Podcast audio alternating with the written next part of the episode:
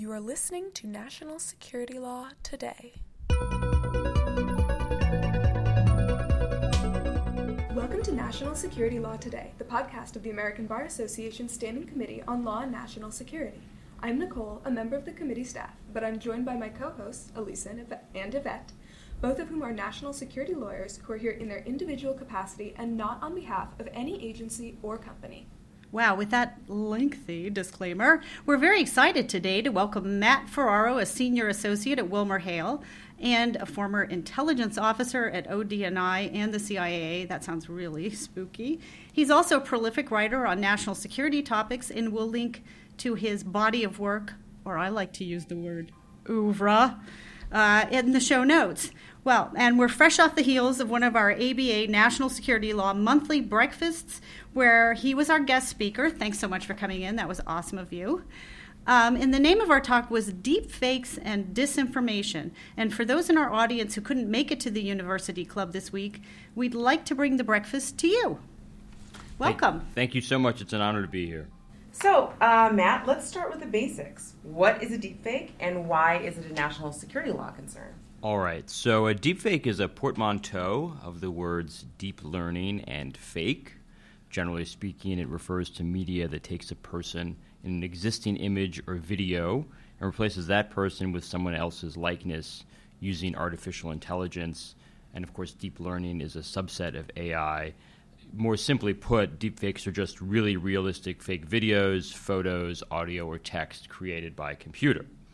Uh, it's a national security concern in the first instance, for the simple reason that a generally agreed upon objective reality is central to any functioning democracy. We cannot govern ourselves or be at peace with one another, it seems to me, if we do not agree on what is true and false in some basic sense. More specifically, deepfakes pose a threat to elections. As I said in my talk earlier this morning, imagine a video of a presidential candidate appearing ill or doing something inappropriate, like groping someone uh, that was released just a few days before an election, or a fake video from someone claiming to be a state election official announcing a polling place has moved. Such videos would chip away at social trust, and that social trust allows democracy to function. And you can imagine a military scenario where a fake video of the president announcing a missile launch against North Korea goes viral, triggering a response from the DPRK before it's debunked, or any number of other nightmare scenarios. Sounds like a nightmare scenario, but in fairness to you, let's point out that happened via the radio back in the what 1940s. That's right. It's happened before, and this concern about foreign interference is one that was heavily addressed mm. by the founders, including throughout the Federalist Papers. I agree. Yeah, that, that's true. I actually remember uh, an old story of Ronald Reagan recording um, not a podcast, but like a weekly radio address, and he said something like. Um, uh, he's outlawed the Soviet Union, and the missiles begin flying in five minutes. And this was a huge uh, uh, incident, you know, sort of an international incident because he just joked about it. Uh, yeah, it was during the sound check. Yeah, was that right? Yeah, it was, he was yeah. just, you know, they were. I think they were setting the levels. Yeah, and he joked, and for whatever reason, that piece of tape leaked, and it was a huge international incident. And that wasn't a deep fake situation, but the intention wasn't there right. to attack or outlaw the Soviet yeah. Union. So, yeah. It was a bad joke incident, and uh, so it's, it's, a good warning for all of us uh, in podcast land. All right, so questions become then very obviously what do we already have in place? What legal structure prevents this from happening? Right, right. So, um, so there, several states have passed either civil or criminal laws against deepfakes targeting either non consensual pornography or deepfakes that deceive voters.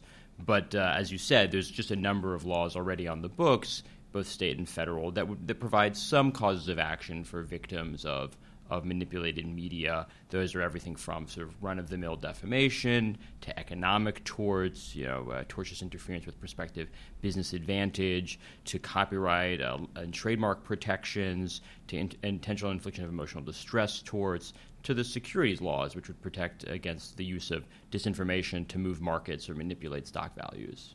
But that requires litigation, right. and you also need to identify a defendant. So mm-hmm. those are some challenges with getting any sort of remuneration or getting any justice. Exactly. Yeah, I, I think that's right. I think that uh, other issues would be jurisdictional, right? I mean, if the if even if you identify the person, but he or she is overseas, it's not not always clear that you can get a hold of them or bring them within the, the writ of a court. Uh, there's also issues about if they're judgment proof, right? I mean, if they just uh, have no money, you might not go through the trouble of of suing them. Uh, that's, of course, where criminal law would come in.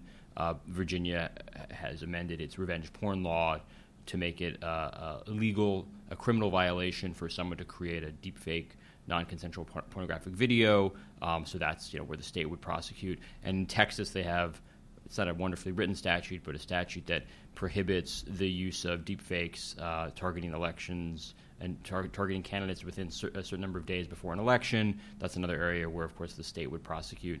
But yeah, no, I mean, uh, to your point, I completely agree. I think it is a major issue, um, and it's. Um, it's a limitation on on the justice system, no doubt about it. Well, you're also talking about state laws, right? So, but the internet isn't confined to mm-hmm. states, mm-hmm. right? So, someone could download my humiliating deepfake video right. in California, even though it was created somewhere else.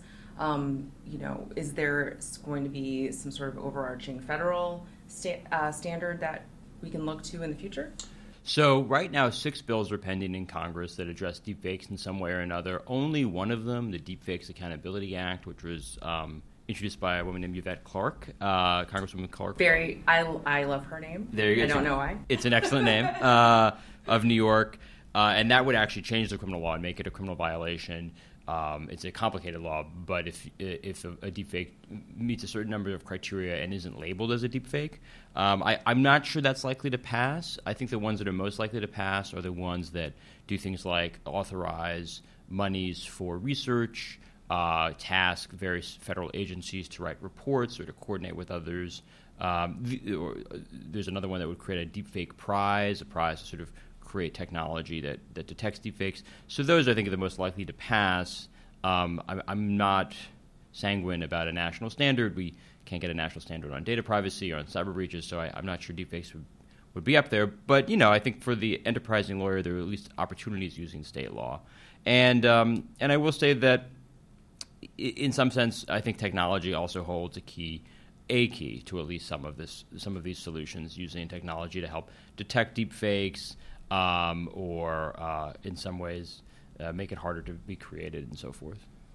And China has actually tried to outlaw deepfakes entirely mm-hmm. without labeling uh, everywhere on that country's internet. Right. Uh, do you think that those efforts would have any similar traction at all in the U.S.? Would they work in our legal system?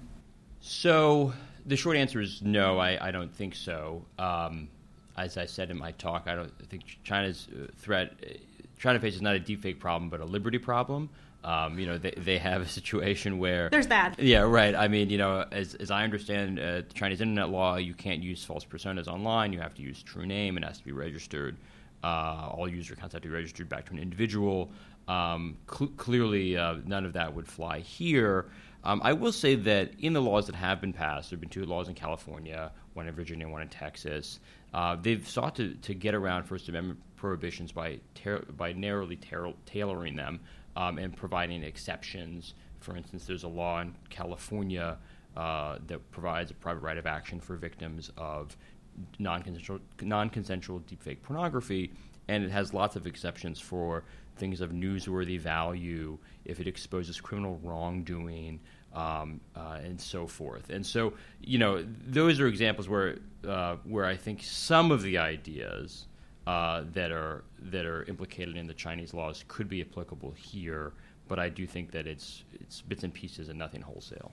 Can you talk a little bit more about how the First Amendment might protect or not protect some of these kind of deepfake uh, productions? Sure. Uh, so, of course, you know, newsworthiness, anything that that, that gets to uh, the core First Amendment protections of the press are the least likely to um, to be regulated constitutionally. Uh, satire would be another example that's unlikely to be regulated. I think that the areas where the First Amendment defense is weaker is those areas where um, it is exploiting a person. So similar to like uh, laws against revenge porn or other or other libel and not, you know non-consensual pornography just in general, um, and also those that come to sort of market manipulation where where money is made, and you know the securities laws in some ways are restraints on first free speech, but they're ones that we're willing to tolerate for the greater good of a transparent market. And to your point, I mean, last week, um, and it doesn't matter what side you were on in the the the debate over impeachment right now, but I did find it fascinating that there was a deep fake of Stefanik the congresswoman from New York. Mm-hmm. Who appeared to be flipping the bird Mm. uh, to people during the hearings. And of course, it got retweeted by uh, many people. I certainly looked at it and thought, wow, uh, really, she shouldn't have done that. And then I started thinking about it. I was like, did that happen on Right. the floor? And of course, it wasn't. Somebody pointed out it was a deep fake. Right. Um, and, and then there was that sort of discourse, that sort of open market discourse on Twitter, which was far too late for most people at night, I would point out. I think it was around 1130 that Yeah. there was a clarification.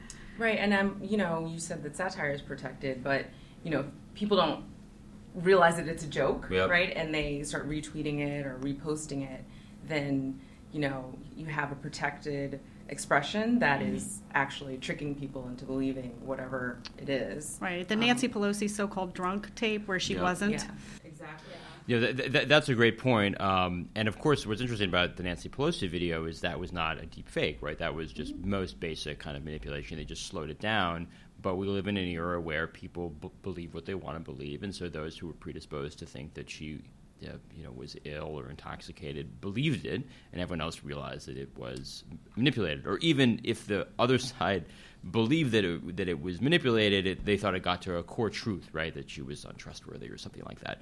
And yeah, I mean, you know, I- wish I had like a happy answer to all of these things. Uh, Axios had an article, and I thought it was quite right, where it just said that we're going to get to the point where photographs and video are treated more like paintings, where it's just much more about your subtract- subjective impression. So, to, to your point, you know, um, uh, Elisa, the issue of uh, Elise Stefanik, Congresswoman Stefanik, you know, if you're prone to think that she's crude or would do something like that, you're likely to believe the video. And if you're not, uh, maybe you're more likely to suss out whether or not it's a fake or not, and and believe that it's a fake, even if there isn't countervailing evidence.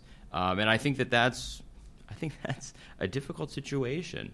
Um, and so the the issue is what do we do about it? And there's not there's not an easy answer. One thing I said recently um, on a different panel is that technology is about to push society off a cliff, and it seems to me, uh, and by society I mean our sort of like sense of truth and all of that. And it seems to me that it's sort of up to all of us to do our part to knit nets that might help brace uh, and break the fall. And one of those, some of those nets are things like being skeptical but not cynical, right? Like looking at that video and saying, "Let me just confirm that this is accurate before I retweet it." Um, but not, you know, going to the darkest corner of the room and saying, obviously this is false, or obviously this is Elise Stefanik being crude. Uh, other parts are to just sort of affirm basic things like the objective value of truth, that there are things that are simply true, that there are institutions that are neutral that can help render that truth, um, and that uh, and that there are people who act in good faith, and that not everyone is out uh, on it to get an angle. Well, it sounds like we need to build a lot of literacy uh, for a lot of years. I think that's right. This is, and then there'll be the next problem that we're not anticipating as we stand here today. right. Um, so you talked a little bit about uh, the national security implications, Mhm. but you also spoke today in your talk about um, the effect on the private sector, Mhm. which you know is indirect, especially if it's a big enough shock to our economy. If the attack comes to a company that's sort of extremely um, integral to our our um, our country's functioning, can you talk a little bit about that and what some of the ways are that we can protect our financial market? Sure. Um, right. Great. Great question. Yeah, I think, um, as I said in the talk, I think that there are lots of threats to uh, to business. I think that disinformation is a is an ambient and growing business risk. I think it threatens reputations um, and valuations of companies, of CEOs, and all and all of that.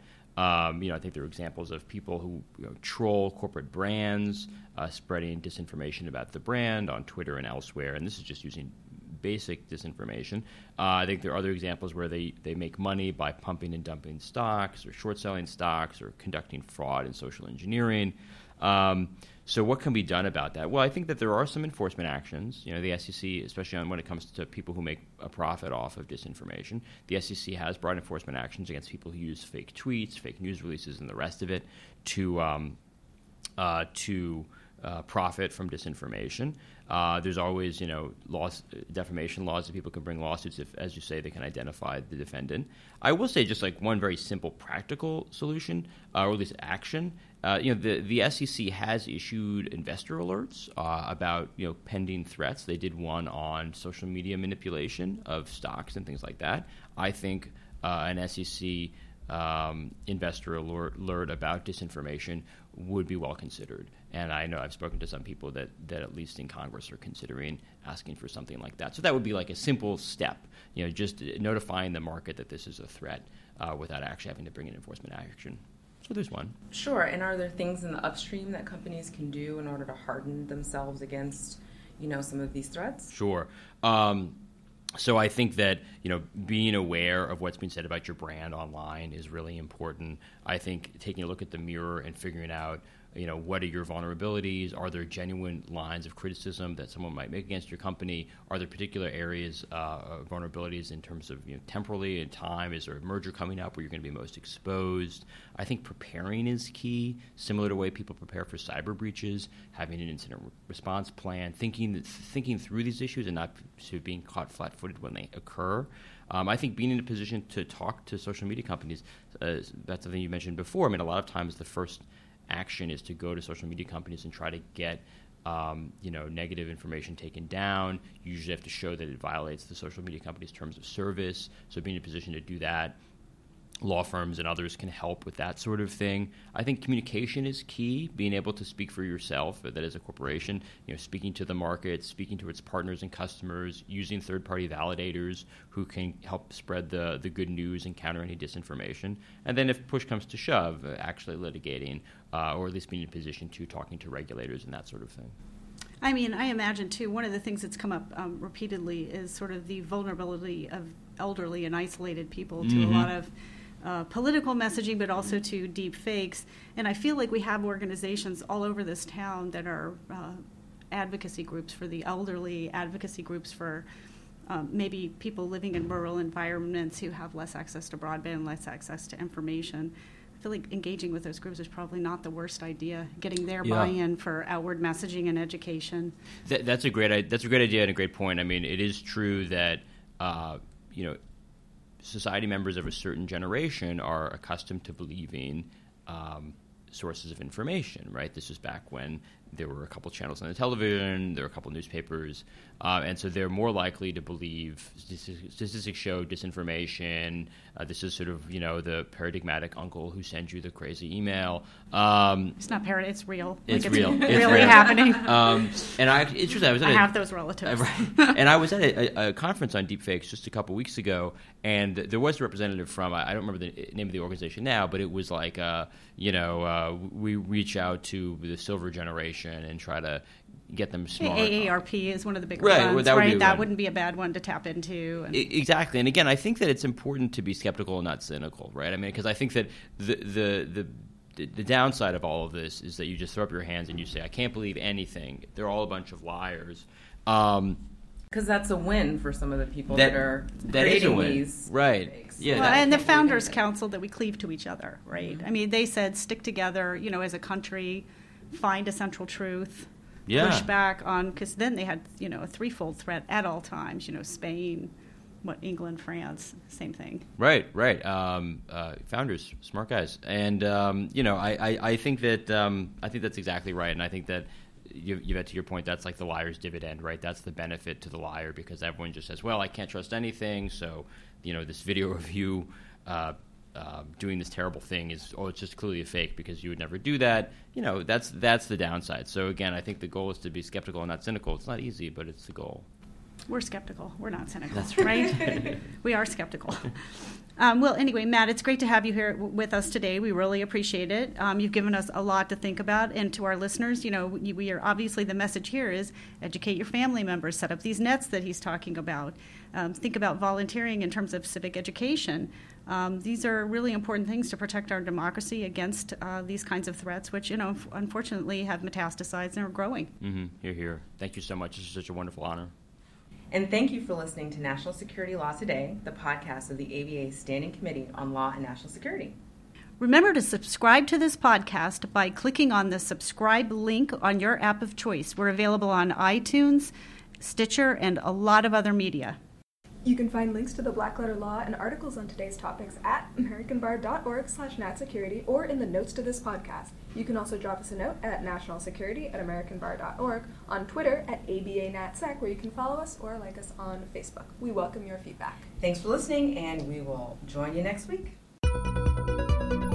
The views expressed on national security law today have not been approved by the House of Delegates or the Board of Governors of the American Bar Association and accordingly should not be construed as representing ABA policy.